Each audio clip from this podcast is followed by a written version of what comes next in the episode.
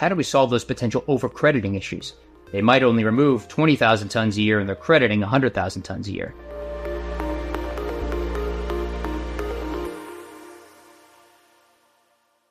Greetings, Earthlings, and welcome back to our podcast, the show that strives to give you greater confidence that the future we're all hurtling toward isn't totally doomed.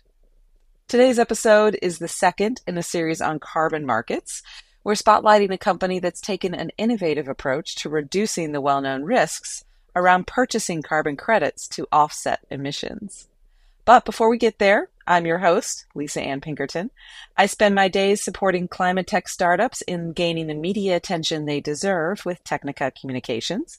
And my two hobbies are this podcast and leading women in clean tech and sustainability. If you're enjoying this little hobby of mine, I encourage you to go to our Patreon page to support the show and the wonderful production staff we have to make it all happen. You can also follow us on social media and log a review of what you think of the show on your podcast app. Now, for a short message from our supporters at the Resource Labs Network.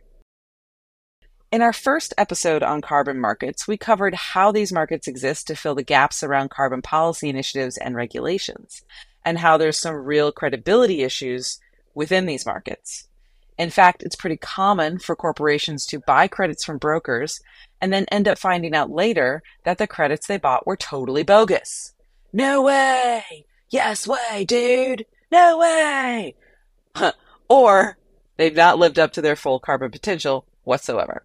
So, today's guest is from a company that's aiming to change all of that. His name is Steve Boyle, and he started out his career at JP Morgan and Citibank before transitioning to the climate tech industry with his current company, Rubicon Carbon. There, he's the VP head of West Sales, and he supports enterprise companies to engage with carbon markets in a trusted way.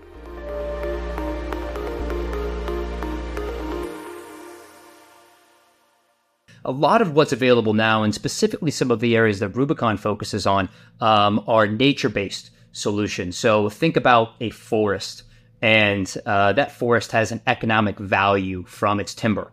And the carbon markets are designed to say, well, that forest should have some other economic value, and that's to actually take and sequester carbon out of the atmosphere. So nature based solutions are one of the most common uh, carbon offsets and carbon projects that are that are available currently, and there are also industrial uh, decarbonization solutions. So think about projects that might uh, be paid to fix a leaky methane pipeline, or projects that are around to capture gas uh, from uh, landfills, methane that's being released from landfills, and to convert that into electricity, or projects or, that are around uh, actually capturing uh, CO2 emissions from industrial plants and being able to take that instead of it being released in the atmosphere, take that carbon, sequester it, and store it permanently underground. So these are a lot of the projects that are available today and continuing to be developed going forward. I mean, we can talk ad nauseum about uh, call it biochar projects or direct air capture, enhanced rock weathering, oceanic carbon sequestration. I mean, the list really goes on and on. But uh, for the purposes of this conversation, I think that we can keep it to more avoidance offsets. So projects that are uh, effectively helping to continue to remove carbon from the atmosphere and store them, uh, as well as more permanent removal types of offsets, which are projects that are set up to actually take carbon out of the atmosphere and keep them stored for a very long period of time. Mm-hmm, mm-hmm. Thank you, Steve. I appreciate that. Very thorough. Um, speaking of some of these nature based uh, carbon credits, just this year, The Guardian published this explosive article accusing Verra, which is one of the world's premier certifiers of carbon credits. Um, they were accused of grossly overstating their emissions reductions associated with quote unquote avoided deforestation credits, which are nature based credits. And um, what I was reading was that the investigation claimed that only 6% of Verra's avoided deforestation credits represented real emissions reductions. And then the CEO uh, eventually stepped down through all of this, and there were many more articles, and you know, it's just it really it really took on a life of its own in this industry. So this isn't the first time that something like this has happened, but this is the most recent uh, event. Can you tell us a little bit about what happened here? Yeah, absolutely. Um, happy happy to speak on that, and I think you hit hit the nail on the head that this isn't the only article that's ever come out about some of the problems associated with the carbon markets. The problems, to be frank, are actually very well known. Uh, specifically, when you look at nature based uh, projects, there actually is no perfect methodology for actually being able to capture the amount of carbon that is being removed by a forest and sequestered in that forest every year because you actually have to prove something called a counterfactual. Meaning, if this project didn't exist, if we uh, had not avoided deforestation in this area, would deforestation have actually happened? So that isn't, you know, a 100% scientific, you know, account on a credit for credit basis. What actually could have happened in that scenario? So I would say that the problems uh, overall in the market, highlighted by that article, highlighted by, I'm sure we've seen the John Oliver episode on carbon credits. There have been many articles written about the issues in the carbon markets uh, have actually highlighted things that are already well known. And that's really why companies like Rubicon uh, are around, is order to say, well, these problems are known, and how do we take steps to solve that? Because to be frank, when things like this happen, you might have sustainability teams or people who are trying to involve themselves in the carbon markets or trying to find ways to decarbonize their value chain. They say, well, I'm not going to utilize this. I'm going to say, well, instead of engaging in that market, I'm going to wait five years. I'm going to wait 10 years. That'll sort itself out. I'm going to focus on my own decarbonization. And we just don't have time for that, to be perfectly frank. So if we don't focus on all of the ways that we can actually engage the market today to support these much needed projects, protecting rainforests, protecting natural environments and habitats and ecosystems, then those won't be around in five, ten years especially when in five, ten years, we're going to need those markets. We're going to need those projects to be around to help us to continue to sequester and remove carbon from the atmosphere going forward. Because the only way that we're going to hit our global 2050 targets are if we focus on all of the solutions, all of the nature based, all of the industrial, all of the removal solutions, so we can put ourselves on the best path to reach, you know, 1.5 degrees by 2050, which right now, I think, depending upon who you ask, we're not necessarily on the right path today. Well, yeah, and especially if you've listened to our Life at 3C episode, listeners, um, you would know that my, I subscribe to the fact that we are not on the right path. And uh, we have uh, a little bit of catching up to do to be gentle uh, with that. Yes. Steve, uh, this is a natural segue into Rubicon Carbon. What are you guys doing differently to help us avoid situations like Verra in the future? The idea for, for Rubicon actually started back in October or November of 2021.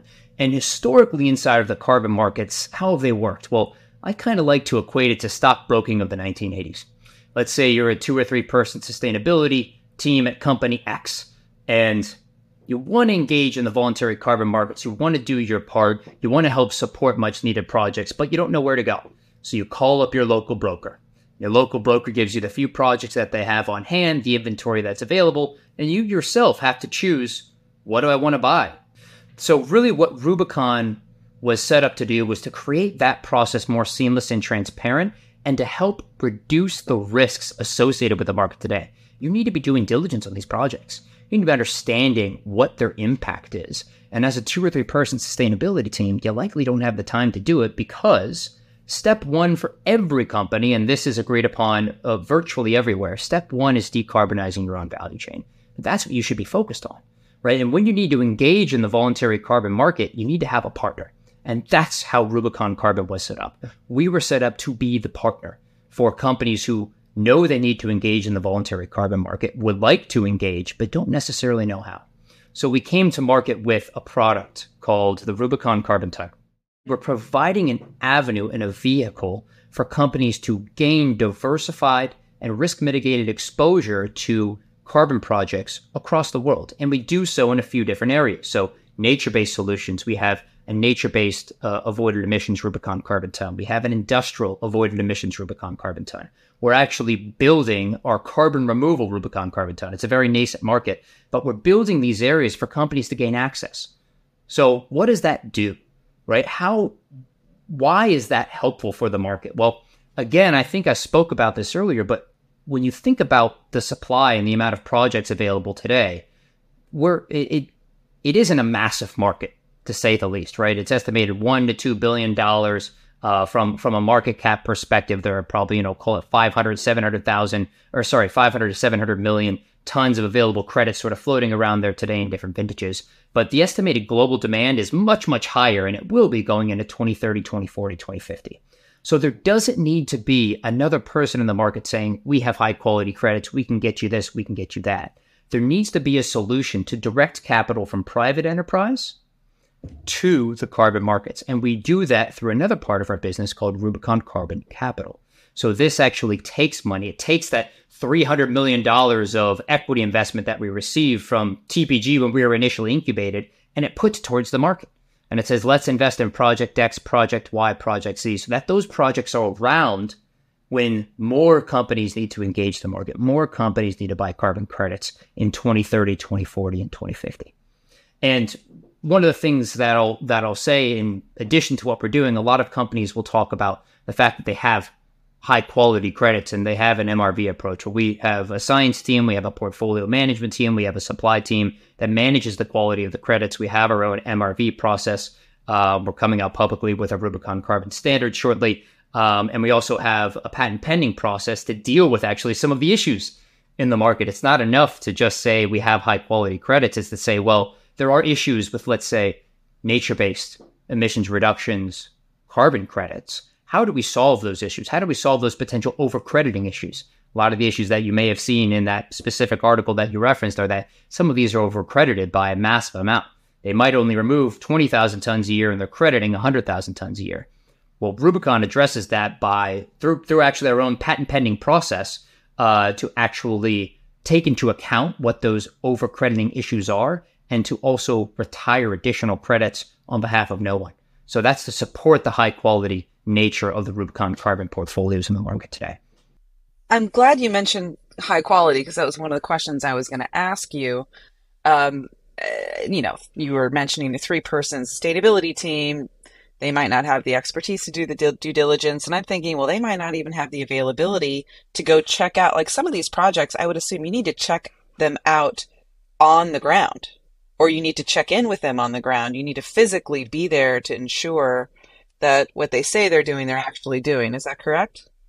Absolutely. Um, so that's, uh, I mean, I mean, a multifaceted process, to be honest. But to give you an example of how we think about it, well, a you have to have relationships with these people. That project in Kenya or the project in Cambodia, you have to know who the project developer is. You have to develop that sense of trust and understanding for what they do. And that's certainly the ground layer of what Rubicon does with all of the project developers that we partner with and the credits that we hold in our inventory. Something I actually didn't highlight in the in, in the initial overview for Rubicon is we're all also differentiated in the fact that we own 20 million tons of carbon credits. So we're not a broker, we're not a marketplace. We've actually gone out to these projects and we've done the due diligence and we've spoken with the project developers and we've read those PEDs and VVBs, the three letter acronyms that I that I referenced before to understand why it's a high quality project.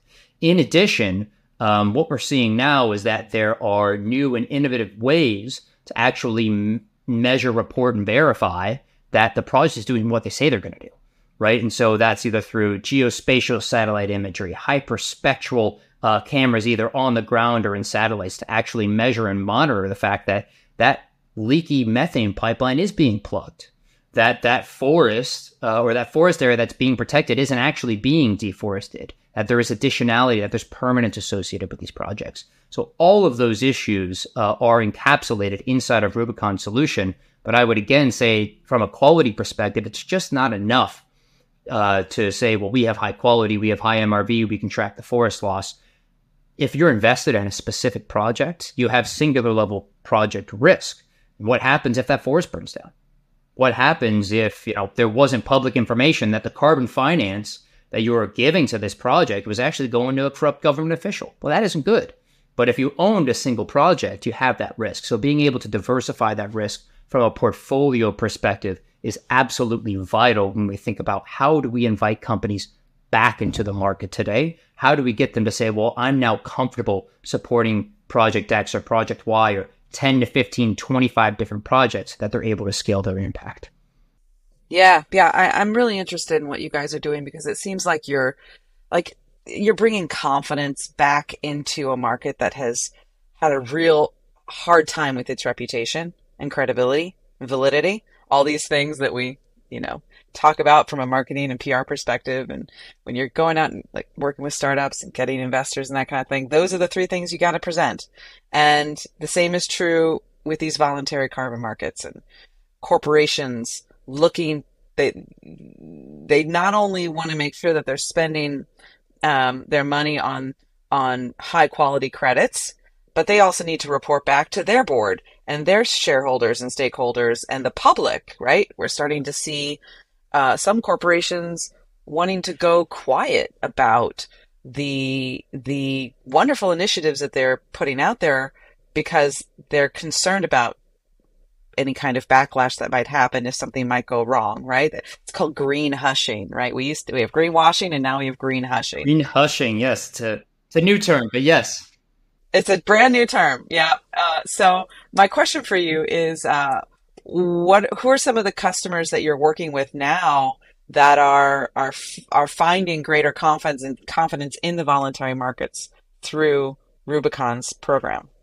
Sure. So let me start that question by actually framing who Rubicon serves in this market and really why do we exist? Well, there are what I like to call the tip of the spear companies in the market. These are the Microsofts of the world, the Stripes, the Apples, the Amazons, the Walmarts, the massive companies that have large sustainability teams that are doing absolutely terrific things from a sustainability perspective, absolutely terrific things from a decarbonization perspective.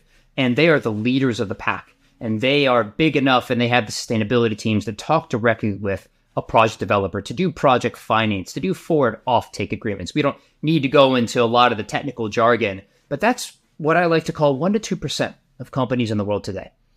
How does the other 98% of companies actually access this market? So the companies that we serve is certainly the 98% of companies in the market today that are saying we need to do something, we want to do something, and a lot of them are sitting on the sidelines. But bit by bit, we're starting to invite them back into the market. We're trying to create that easy process for them to say, well, if I want to work and utilize carbon credits, if I want to utilize the voluntary carbon market, how do I do so in a risk mitigated way? And that is the Rubicon Carbon Ton.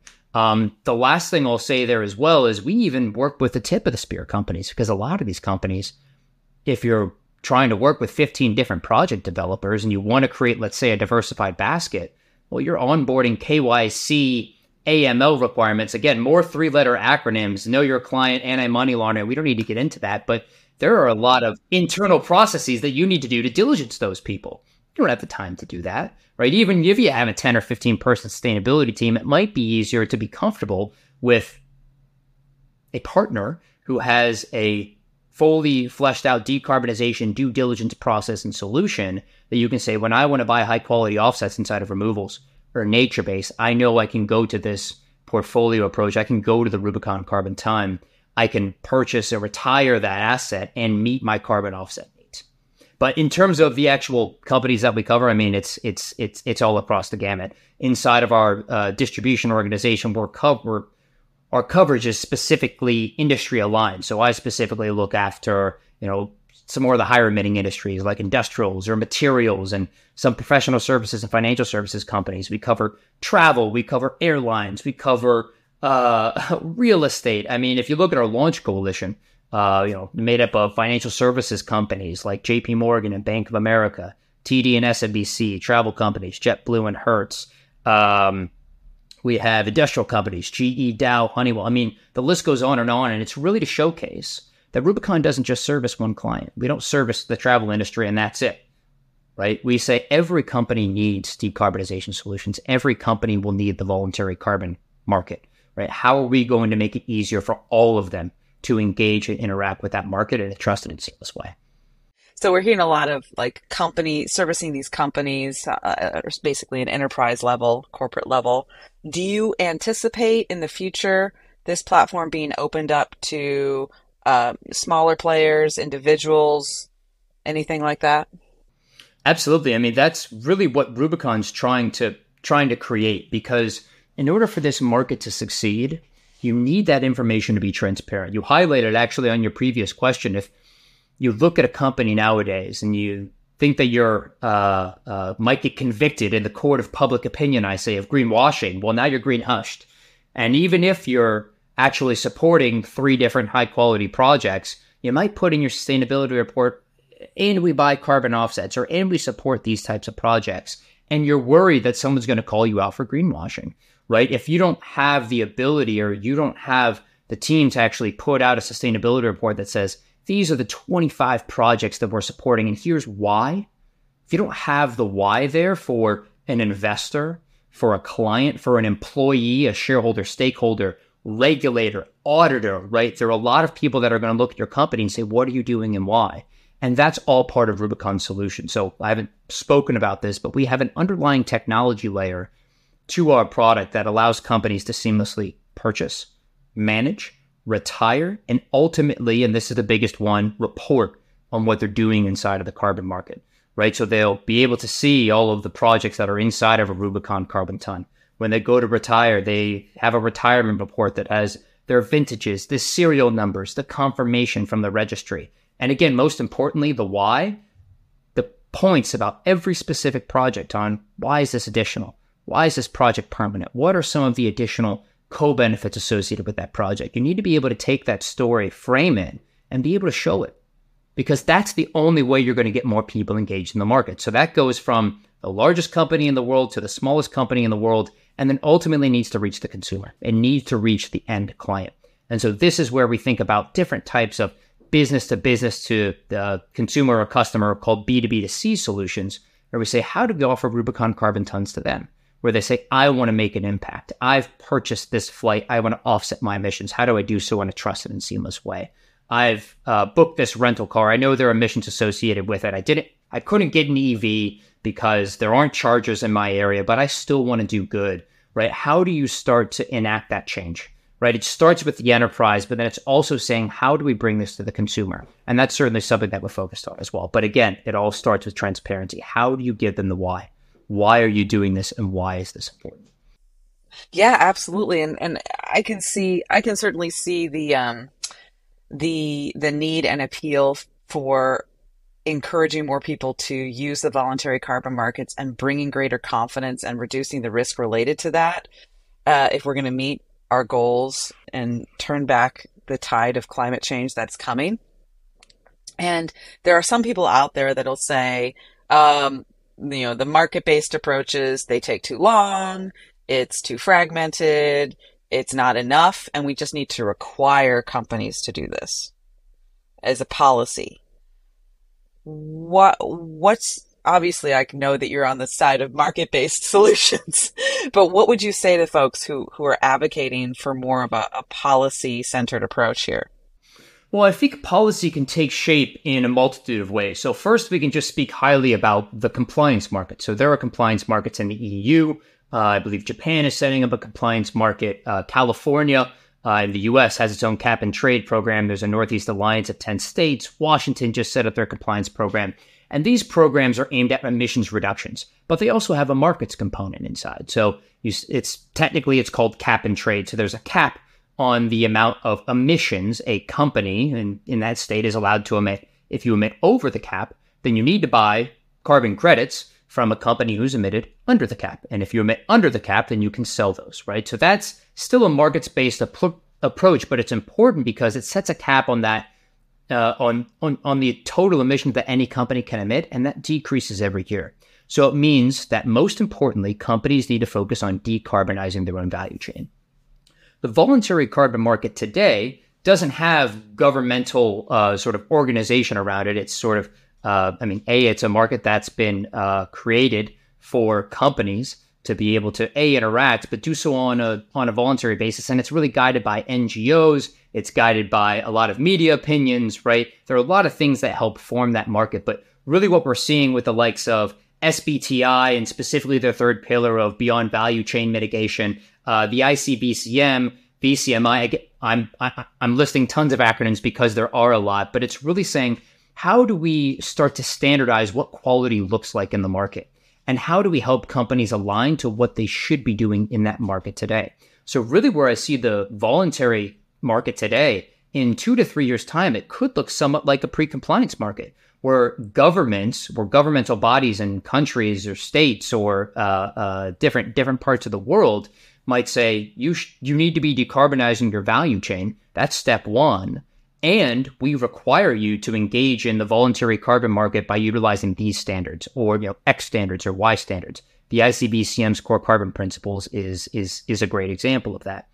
And now you start to say, well, that market starts to look more like a pre-compliance market where it doesn't have one centralized world agency that is saying this is what you need to do and this is the only way that you can do it. There's still some flexibility there, but it's more saying companies around the world need to be focused on decarbonization and supporting these projects. So I certainly think that both a markets based approach and additional regulation can be helpful in helping companies actually hit the targets that they're setting. Because to be frank, uh, and I don't want to call out some of those four letter organizations I said before, but you might be able to set a target with some of those four letter organizations and set that target today and say, I want to reduce by 2030 and then hit this net zero by 2050. Five years goes by. Oops, I missed my target. All right, we'll set a new one, right? That doesn't solve any problems, right? What solves problems is true decarbonization solutions for your own value chain today and supporting necessary voluntary carbon projects that are around and removing carbon from the atmosphere. And one thing I wanted to point out that I actually didn't say before, but I think this is really helpful for listeners to frame the problem at hand. And it's helpful for companies, it's helpful for, to be honest, naysayers of climate change. But when you think about global warming, it's it's obviously scientifically proven that the planet is warming, right? And I like to equate that to the human body. So a lot of Americans they don't understand what 1.5 degrees is but that's about 2.6 degrees Fahrenheit. So think about your standard body temperature being 98.6.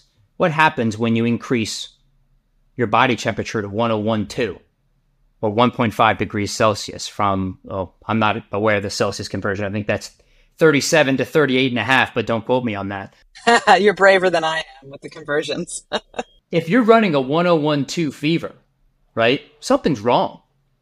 If you look at the world, and we get to 1.5 degrees Celsius increase, a 2.6 degree Fahrenheit increase, something's wrong. You have a fever. It's trying to correct itself.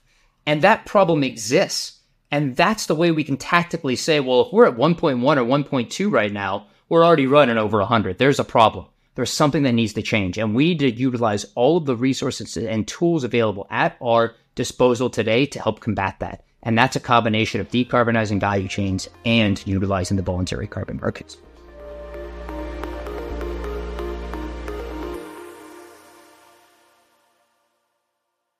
Earthlings, what a great analogy for the climate crisis. We are running a fever. And if this was our body, we would be treating it much differently than we are treating the global temperature rise as a society. 101 fever, you stay home. You change what you're doing to make sure that you get better. I love this analogy and I'm going to use it. So thank you, Steve, for sharing it with us. And thank you to Rubicon Carbon for bringing transparency to the voluntary carbon markets. It is not an easy feat. And what they're doing is sorely needed, especially when their solution opens up to support smaller businesses and even individuals in participating in these markets. So keep your sensors pointed to Rubicon Carbon and we will see how their solutions develop. Before we go, we have our Restoring Faith in Humanity moment, and it comes to us today from Somalia, one of the most dangerous countries in Africa to be a journalist. In fact, more than 50 journalists have been killed since 2010. Despite the risks, Fathi Mohamed Ahmed launched the country's first all-women newsroom last year. Known as Bilan Media, the news team has overcome prejudice to disseminate news on a variety of taboo subjects, such as puberty, the female drug epidemic, and women living with HIV. In a society where deeply patriarchal values are prevalent, Bilan Media has become a household name in Somalia, and their stories are distributed internationally through places like The Guardian, the BBC, and the Toronto Star. Fathi and her news team are displaying a tremendous amount of courage, and we salute them. Thank you for joining us on the Earthlings 2.0 podcast. we'll see you again on another turn of this beautiful blue green space flower we call home.